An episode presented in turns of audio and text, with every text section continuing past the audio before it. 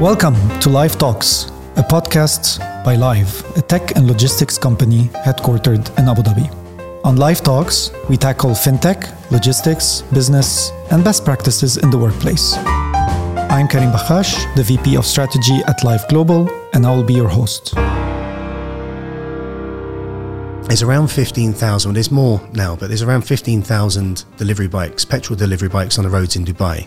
And they're producing 42,000 tons of CO2 each year. That's killing 49,700 acres of forest each year which is 202 square kilometres, twice the size of Paris. It's tremendous. When we speak to people, they're like, we, we haven't seen many right. around. But then after this conversation, when you're out on the roads, you will end up seeing quite a few biker, which is the delivery bike from One Moto. Is there any visual difference? You don't notice them on the roads because they don't make sound, so there's no air uh, noise pollution as well.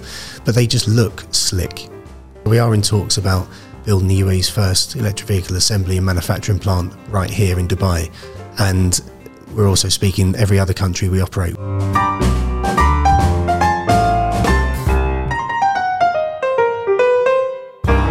Welcome to a new episode of Live Talks. Today, our topic is sustainability in last mile delivery operations. My guest is Adam Ridgway, the CEO of One Moto. Welcome, Adam. Thank you so much for having me. It's great to be here. It's a great setup. Thank you. Um, maybe you can start with giving us a very brief intro about yourself. Yeah, so I founded um, One Moto back in 2016. It was a bit of a side project. I identified a bit of a problem or a potential opportunity in the last mile. And um, and I had a car that I wanted to get converted to electric, and I went to three different garages, and um, the the three that said yes they can do it, the three unfortunately failed. And as I walked out of a garage, I just saw this spectrum of petrol motorcycles, all beaten up, battered, and bruised. And I've just wondered if anyone's creating an electric uh, version of a last mile uh, motorcycle.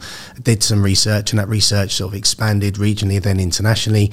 And then I noticed that there's a huge opportunity for the environmental savings, the cost savings, and you know, three and a half years later, I uh, I was running a media agency at the time. And this was a bit of a, a side project. And then in December 19, I decided I had to make that call. Am I going to do this and go gung ho, or am I going to do it as a side project? And the business just got a little bit too big, a bit too much, um, I suppose, traction for me to ignore it. That's a big shift from media to electric motor motorcycles. It is. It's a huge shift. But the, the, the, nice thing is, after 12 years of running a business or a series of businesses in Dubai, you learn so much. And I'd like to say, unfortunately, but there's so many mistakes that I made that then applying the positives and the learnings and the wisdom to a new business allows it to be and very very different business allows you to almost look from the outside but the structural uh, integrity of the business and the foundations are, are solid. So yeah it was, it was a, it is a big shift or it was. Well great to have you on the show. Um, just to give a bit of context for the for the listeners right sustainability is a very big topic lately. I mean we hear it all the time on the news uh, we know in Dubai there's very big push on the sustainability. Um, His Highness, you know, Sheikh Mohammed um, has put a lot of big um, uh, objectives for Dubai, for the UAE in terms of sustainability. Um, obviously, when you talk about sustainability, there's different things that comes to mind. You know, obviously, the first one is environmental. There's also the economic aspect of it, the social aspect of it. It's not only about environment as, as people think. Um, while still it is the biggest driver. Um, and then, you know, um, when you look at what's happening in, in the streets, you you can see that there's starting to be a shift to electric cars. You know, you, you, we've seen more and more Teslas in the car in, in the on the roads. Um, but in the motorcycles, it seems to be a bit more slower. Uh, yes, there are the scooters, which is a completely different topic. But in the electrical motorbikes, you can still see the thousands of electrical motorbikes on the streets. And it still, still seems that we're using the same old motorbikes that consumes a lot of fuel, are not good for the environment, and any other impacts that they have.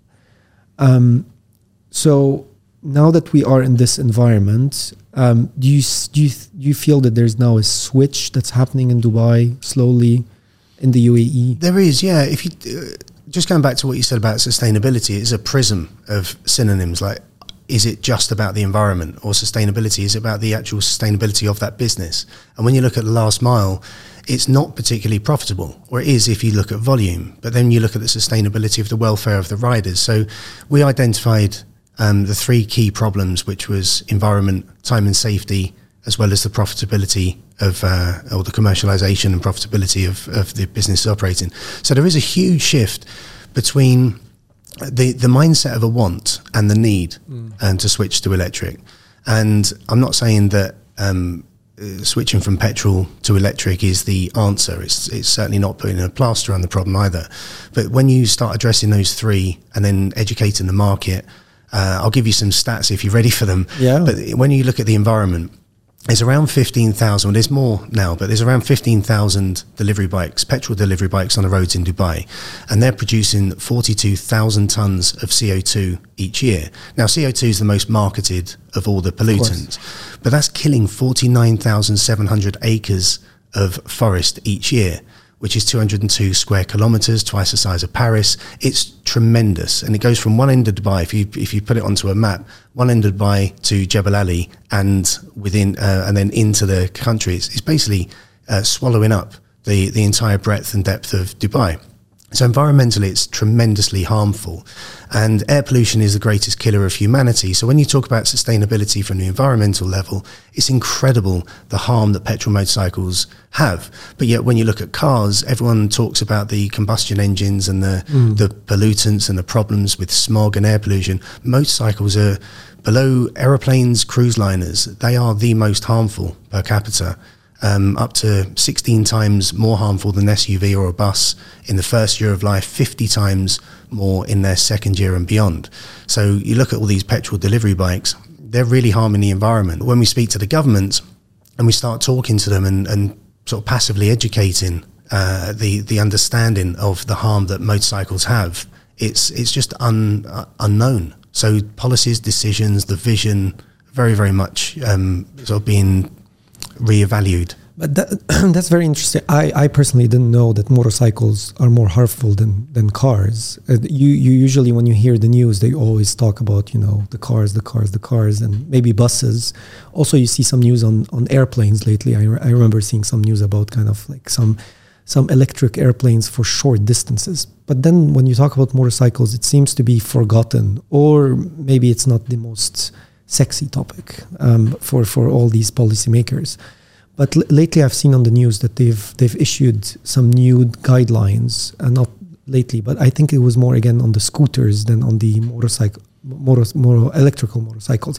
Unless I'm wrong, I mean maybe you've looked into it no, more in details. We actually um, approached the RTA hmm. and a couple of government departments a couple of years ago and said, look, if, if e-scooters or that micro-mobility and the scooters are coming into the market, maybe we need to look at a digital um, licensing program, and we put a couple of suggestions. A couple of years later, they've they've offered it, so that's that's fantastic. Then when you look at the profitability, it's 3.8 times cheaper to operate an electric fleet of vehicles compared to a petrol one. So if you look at profit, profitability with the um, 3PLs as well as the um, aggregators and so on that are, are operating the, their fleets, you look at the cost of um, servicing, maintenance, fuel fuel being the major one. And then that naturally transposes over to the riders because, on average and uh, generally, the riders are paying their own fuel. So, as of January last year, or uh, 2021, they were paying around 3,800 dirhams a year in fuel. As of April this year, they were paying 7,900 dirhams. So, it's considerable in terms of that cost saving. But the 3PLs don't necessarily need to uh, to make that switch because it's borne by the riders. Correct. But the riders, uh, we've met with several of them. Some of them been in tears, and I spent a week as a delivery rider to really understand the the how the riders perceive their job, the companies they work for, and basically to give us a bit of uh, greater understanding. And they they just think it's unprofitable for them. They don't know how much they're earning as a salary at the end of the month. The the way they're paid can vary. And when you think they're they're earning a modest thirty six ish thousand dirhams a year, to have the best part of eight thousand dirhams of that um, in fuel costs just to be able to do their job, that's a tremendous percentage. But why the 3PL in, in, general, like all the delivery, are not jumping on this? If economically it makes a lot of sense, as you say now, why are they not all switching? That's a great question. Why aren't they? um, when you look at the 2020 was a, a year of us educating the market, or at least position ourselves, the brand, and the realization that if you were to switch to an electric fleet as a solution, then here are the here are the um, the positives from it. And there's the reason why they weren't switching is a capex versus opex. Mm. So you replace a fleet of a thousand vehicles, it's going to cost you on the capex model. And we didn't have the um, finance partners to be able to lease the vehicles, so it took us um, took us several months to find a couple of sort of very very valid um, reputable lease partners, which we've now got. So we're now going to market with you can lease a vehicle slightly more expensive than petrol, but the technology, the telematics, and everything else that's included, there's there's justification in that as well. Teslas aren't going to be reducing their prices; they're they're fixed. The you know the technology that goes into it. So there was a a, a, a, capex versus opex consideration, but there was also that understanding of if our business operates on this operational level, if we were then to switch to a different form of transport or the 3PLs that don't have an electric fleet, um, how's that going to impact our business, our speed of delivery, um, the riders, the the understanding internally, externally? Is it worth making that switch now, or should we wait until we have to? Mm. So it's that need versus the want. Of course.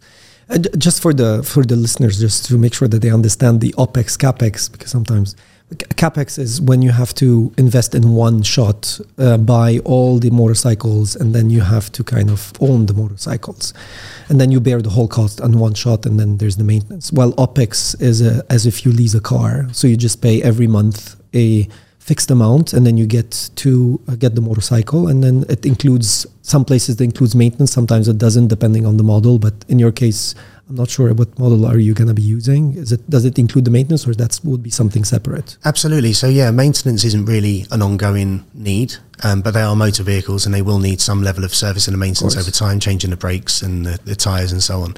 So yeah, our lease partners offer a maintenance program that again takes the the mindset of an um, of an objection or potential query, worry about switching. It just pacifies that so now with this switch, and I, I fully understand your your the model at the beginning capex looks huge for a delivery company to say, "Oh, let's switch all of those." Especially that a lot of those delivery companies they sometimes lease their motorcycles or they use third-party companies to get the motorcycles on their fleet. So now that you have this OPEX model, do you see a better, a bigger appetite from the 3PL delivery companies saying, yeah, that's something we want to try or, or start? Very much, yeah. Um, last year, so 2021, I'd say the second half was after the education process, um, building relationships with the 3PLs, aggregators, operators, and the riders themselves, really understanding our vehicles, putting them into the market, having the real data from um, those customers of you know what was that return on investment, which we find is around five to seven months. So from a capex model, five to seven months, and the vehicles are paid for themselves, and you know just carry on uh, actually finally generating profit from deliveries. So yeah, that was very much a um, say the end of last year. This year has been more more conversations around if we were to switch and what does that look like financially. So from a, an opex model, depending on who owns the vehicles, there's so many layers within this uh, within this realm, particularly in in this region. Whereas the gig economy in say Europe the, the delivery riders will own the vehicles. Correct. So we've got that um, in our operations in the UK and other parts of the world. But with the UAE, the 3PLs, they're, they're looking at if I was to lease the vehicles, what is that cost saving to me? Now it's service maintenance, although there is still that lease cost, even if it's exactly the same, the um, the, the, the petrol prices or the fuel savings for the riders, there's that switch of if I do that, that's benefiting the riders. Is that something that's going to benefit me and my company? The answer is not quite. If their focus is on the welfare of riders, the safety, the time, the optimization of the fleets, and so on, then that's very, very different um, sort of uh, mindset, mm. I suppose. I mean, that, that's the sort of journey we're going on. So there is a lot more uptake now in terms of purchase orders going out, quotes um, from some of the largest, more visionary um, operators from supermarkets, logistics companies, as well as the aggregators. But that's But maybe it's a good news, right? So mm. should we expect to see these in, on the road very soon? Um, yeah, this is the great thing. They're already on the roads. Good. And okay. when uh, when we speak to people, they're like, we, we haven't seen many right. around. But then after this conversation, when you're out on the roads, you will end up seeing quite a few biker, which is the delivery bike from One Moto. How do you know the difference between? Is there any visual difference? Absolutely. So the three main petrol bikes at the moment on the roads are Yamaha, Honda, and Bajaj. Okay. And they're step over uh, motorbikes. Correct. Ours are mopeds, so a step through um, uh, moped. So they are a different they are a different design vehicle um, built on the they're EC certified, they're registered, they're approved, they're they're absolutely fantastic. In fact, I invite you to come and take a little ride yourself. But yeah, the, you'll notice them on the roads because they one or sorry, you don't notice them on the roads because they don't make sound, so there's no air uh, noise pollution as well. But they just look slick. Okay, all right. I'll take you on that offer. I should go and try it. Yeah. Um, do you think there's any challenges in terms of charging stations? At the end, you know, if you have a fully electrical, you, are going to need some elect- some charging stations around around the city. Absolutely. We built our business on five core values, and that's the environment, technology, experience, uh, convenience, and affordability. So when we look at the convenience, that comes with the charging, and we know that historically looking at EV uh, uptake in terms of cars, there is that consideration of if there aren't charging stations, or I'll wait until there are, then I'll then I'll commit. Um, we don't need charging stations because all of our vehicles charge with a three pin socket. They all have swappable batteries. So for some of our clients, they want their own swappable battery banks within their facilities or depots. Others, we're working with the government to create a um, uh, a network of swappable charging stations. So it'd be a subscription model. and riders can swap in and out their batteries within a few seconds and carry on going. So there's actually no downtime, which is another one of the profitability cost considerations. When you look at the average rider, when you, if you were or they were to service their vehicles at the correct periodical um, mm. uh, intervals, then uh, mm-hmm. then you look at the the amount of times they refuel. It's around five hours a month per rider that is in downtime. Now, we can't calculate exactly what that cost is because every aggregator or 3PL um, calculates it slightly differently. But yeah, there's, there's no downtime. So, in terms of convenience, it's incredibly convenient. So when you uh, when you say it's it's three sockets, so he can use it the whole day and then recharge, or he has to stop during the day at some point and say, no, that's a downtime. I need to charge. Obviously, he can switch the battery, mm. but I'm just trying to understand a bit the operations of it. Yeah, so it depends on the I suppose the vehicle usage, mm. and if you look at the average usage or the, the average kilometers, I should say, uh, pre-pandemic, that was around 100 to 140 kilometers a day. Then during the pandemic, there's a lack of supply of riders. Of there's more riders being utilized more. There's longer hours, more um, more uptime in terms of the, the, the riders' deliveries. So that goes up to 250, 300, even 350 kilometres a day. Which then I won't go into too much about the rider welfare and the the general fatigue that they face, and you know that's a different conversation. Mm. But yeah, if riders need to swap out the batteries, they can do. Um, most basement car parks in fact, everyone that I've ever been to has a series of three pin sockets if they need to have that top up charge. Um, but then, depending upon how they operate, is it a that hub and spoke model? Do they go back to depot like some uh, restaurants do, or is it I leave one uh, landmark of a, of a morning and I go and do my route and then uh, go back at the end of the day? They may need to charge, they may not. So, so what we're saying here is that they could go the whole day without needing to recharge. Depending on kilometers. Depending on kilometers, yeah. yeah. And we do find that. Okay. Interesting. Okay, so it's it's it's not about so it's all about kilometers at the end, right? So everybody would, in terms of speed, uh, like at the end, if you know, like a lot of these 3PLs, they they have very specific SLA that they need to meet, especially when you do the on-demand delivery, which is the aggregators and anything related to food and beverages and groceries is there any impact on speed when you change to to electrical motorbikes? There is, yeah, and it works works quite uh, wonderfully. Actually, we we launched a our series of e-bikes at GITEX last year, and we were approached by Dubai Police, and they said about the speed because our um, motorbikes were there as well, and they said about the speed, and we've we've got because they're data driven, we can limit the the speed that the vehicles go. So we said 85 kilometers an hour, which then means that they can be used on any, road. The RTA um, give the, the permissions to do so.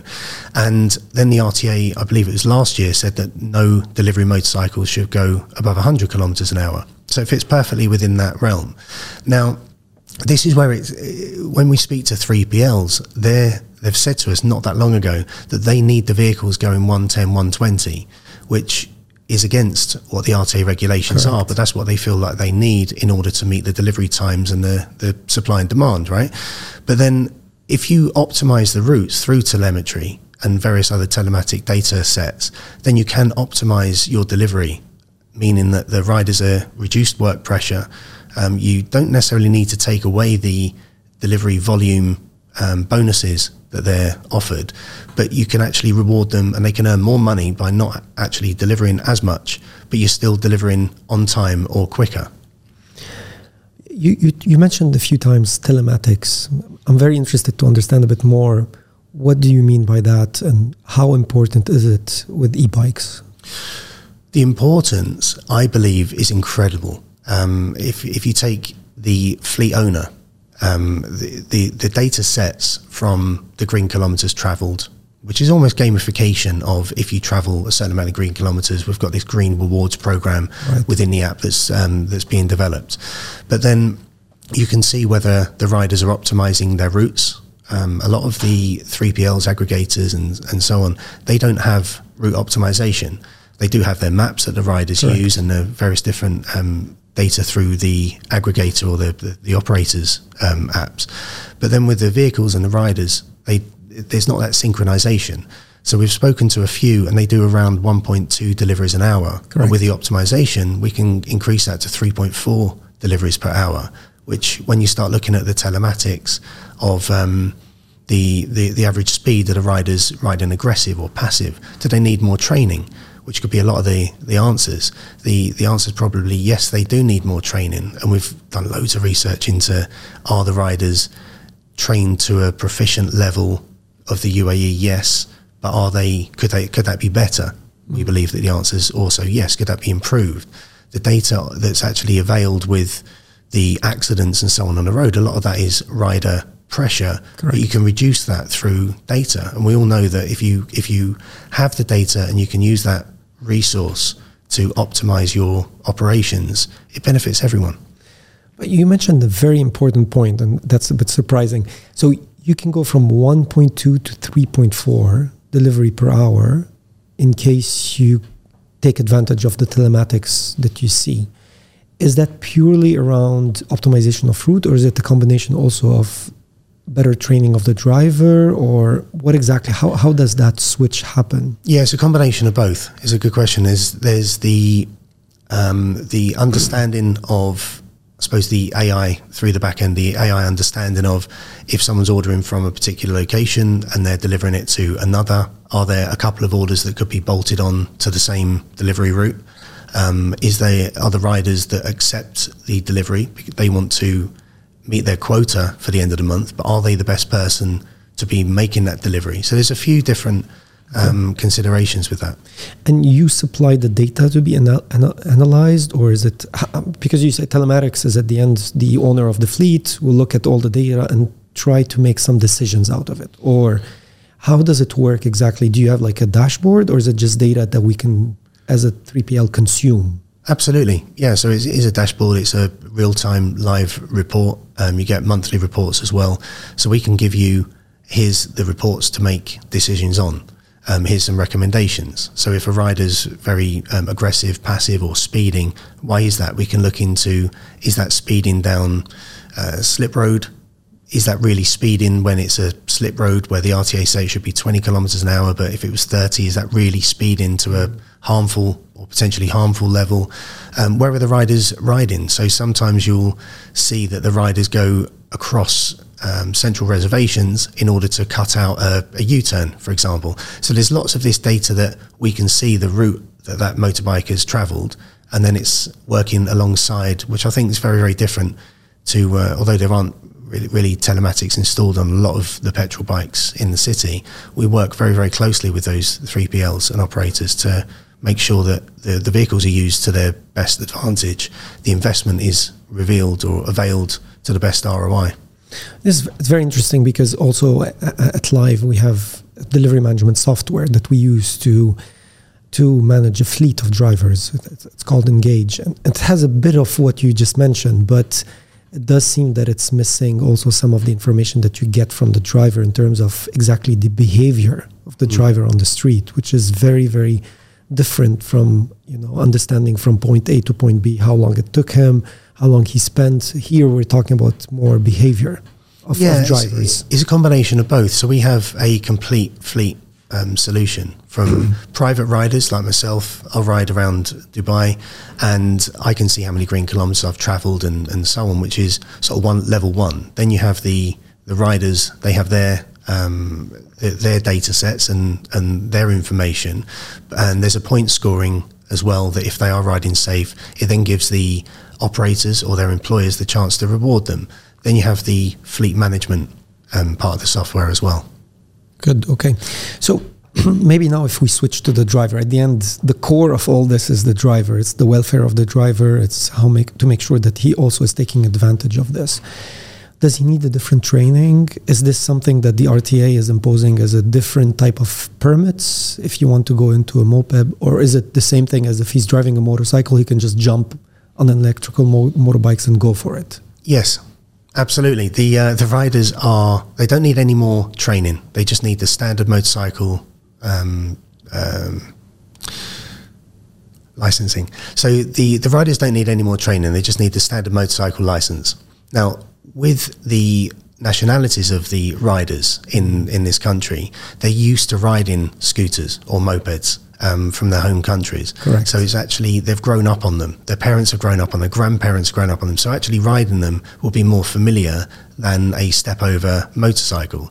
Some of the riders would uh, that we've spoken to like that motorcycle to you know have something between their legs that they're they're riding along. Others sorry, with those, the longer riding hours that they're doing, which is, is unfortunately more and more common, they find that there's neck, back, and wrist pain because of the riding position. But with the ergonomics of how our vehicles are designed, they're a lot more upright. So over those long distances, they're a lot more comfortable. They feel um, a lot more at ease with doing those distances. So there's a couple of there's a couple of things there. But they don't need more training, but they are different vehicles. So, as One Moto, we pride ourselves in making sure that each rider understands the vehicle because they're different. When you look at if you've driven an electric car, you have that linear speed, yeah. that torque. Yeah. Well, you do have something very similar with with ours because they're electric vehicle, but we've feathered that speed so it isn't such um, aggressive um, uh, sort of takeoff, if you like. But then also we have three gears. So if you're in the suburban areas, you'll use one gear. If you're on the highways or the, the open roads, you'll use others. If you're in that inner city, then you might use gear one. So it reduces the speed, increases the battery life or the kilometers that the rider can travel. One thing that was very interesting for me when, when, I started to see electric cars is, like you said, the sound. So there's no sound. You can't hear an electric car, which caused a bit of uh, issues in big cities because usually people that walk on the streets can hear a car coming. Now they don't. Do you see a similar problem happening with the electric motorbikes or yeah. how did you tackle that? Because I, I, know like it's funny, but when I was once in Europe, they had like this sound that they added to the car. Just you push it so you, someone can know that you're coming, or else they will never hear you coming. Yeah, we we looked at that, and that again, it's all part of the R and D process. And we've designed an audio signature, which is in the key of A minor, um, 430 megahertz, I believe. So we've actually looked at the psychology of sound, and then how to build that within the vehicles. So the startup sound, the same way as if you open up your, your Mac laptop, it makes a sound, or Netflix makes that then we've got the same um, audio signature on startup and shutdown, as well as when the vehicle travels, it has a certain pitch and frequency that the, the vehicles are. Um, uh, the, the, sound they make. And then over time, if depending on the vehicles, if it's an e-bike or one of the mopeds and other vehicles we're designing, then if you want to change that sound to something else, that gamification you can add that as well. So you've spoken about One Moto a lot in the UAE, of course.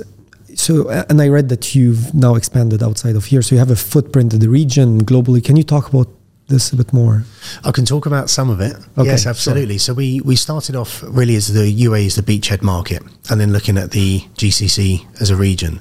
So we are in conversations with Qatar, Kuwait, Bahrain, um, Saudi, and a few other, say GCC going into Africa. But then we've, we've sold in Kenya. We're also looking at distribution in Kenya, Ethiopia, um, Ghana.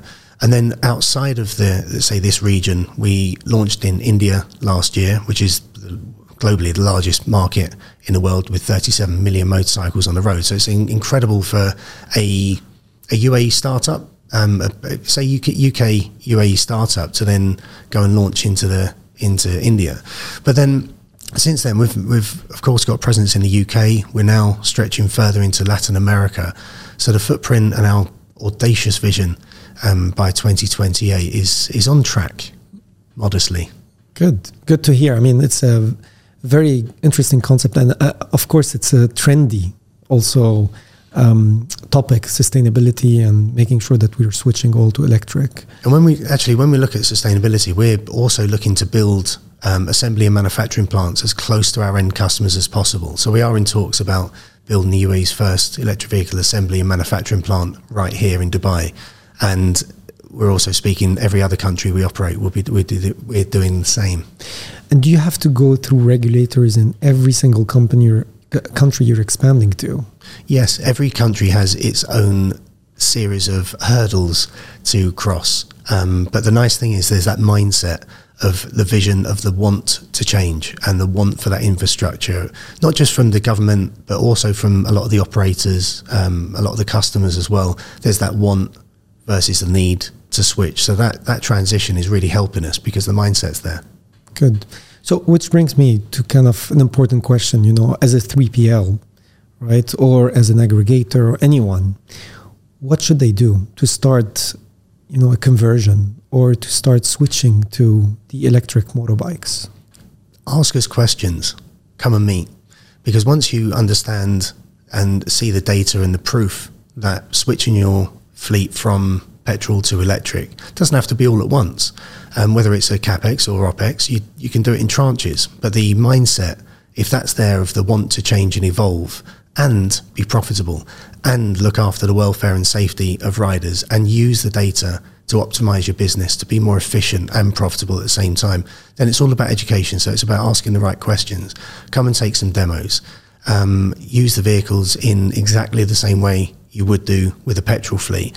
Also consider how you optimize your routes. So some of the um, larger aggregators will have different zones, but by creating micro zones or slightly smaller zones, which I believe you do at Live, it then allows you to be a little bit more or a lot more efficient um, with the deployment of vehicles in those certain areas. So there might also, with that mindset, need to be a change of the optimization internally of the management and the fleet um, fleet operations ask us questions and have it prove to yourself whether it works for your business.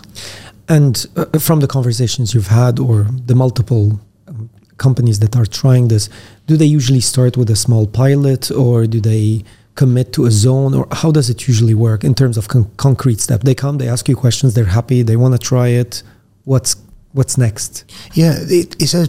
I suppose it's flip flopped um, over the past twelve months because some were just buying the vehicles. They hadn't even seen the vehicles, but they, they bought them on the, the, the premise of looking at the science and the data behind how these vehicles are made. Will that work? Um, and, and made a decision and purchased them outright. There's others that wanted to do a few days trial just for the riders to get used to them and, and ask those questions. We've had a, a couple of uh, weekly and um, fortnightly trials. So there's been a few of those that we've done. Um, and every single one of them has converted into a, uh, a sale or uh, within their roadmap, um, depending upon the year of year end financials of when they're going to commit and then what tranches they're going to commit to. So some are replacing their vehicles over the next um, two years, seventy percent, and it's quite a significant number. So there's going to be more and more vehicles or electric vehicles from One Moto on the road. That's good to see. I mean, so what what do you think is the expectation in the next five years? Everyone's going to switch, or we'll still have the motor combustion Great question. I th- I feel in terms of logistics, last mile, they'll either be because there's a supply and demand issue when it comes to riders. There's over the past crikey two years, there's been more and more 3PLs just popping up. Um, they might have a fleet of 50 vehicles or 100 vehicles or Correct. 10. So I think there either there might be some M and A involved um, in order to consolidate the supply and demand and make that a little bit more practical um, and efficient.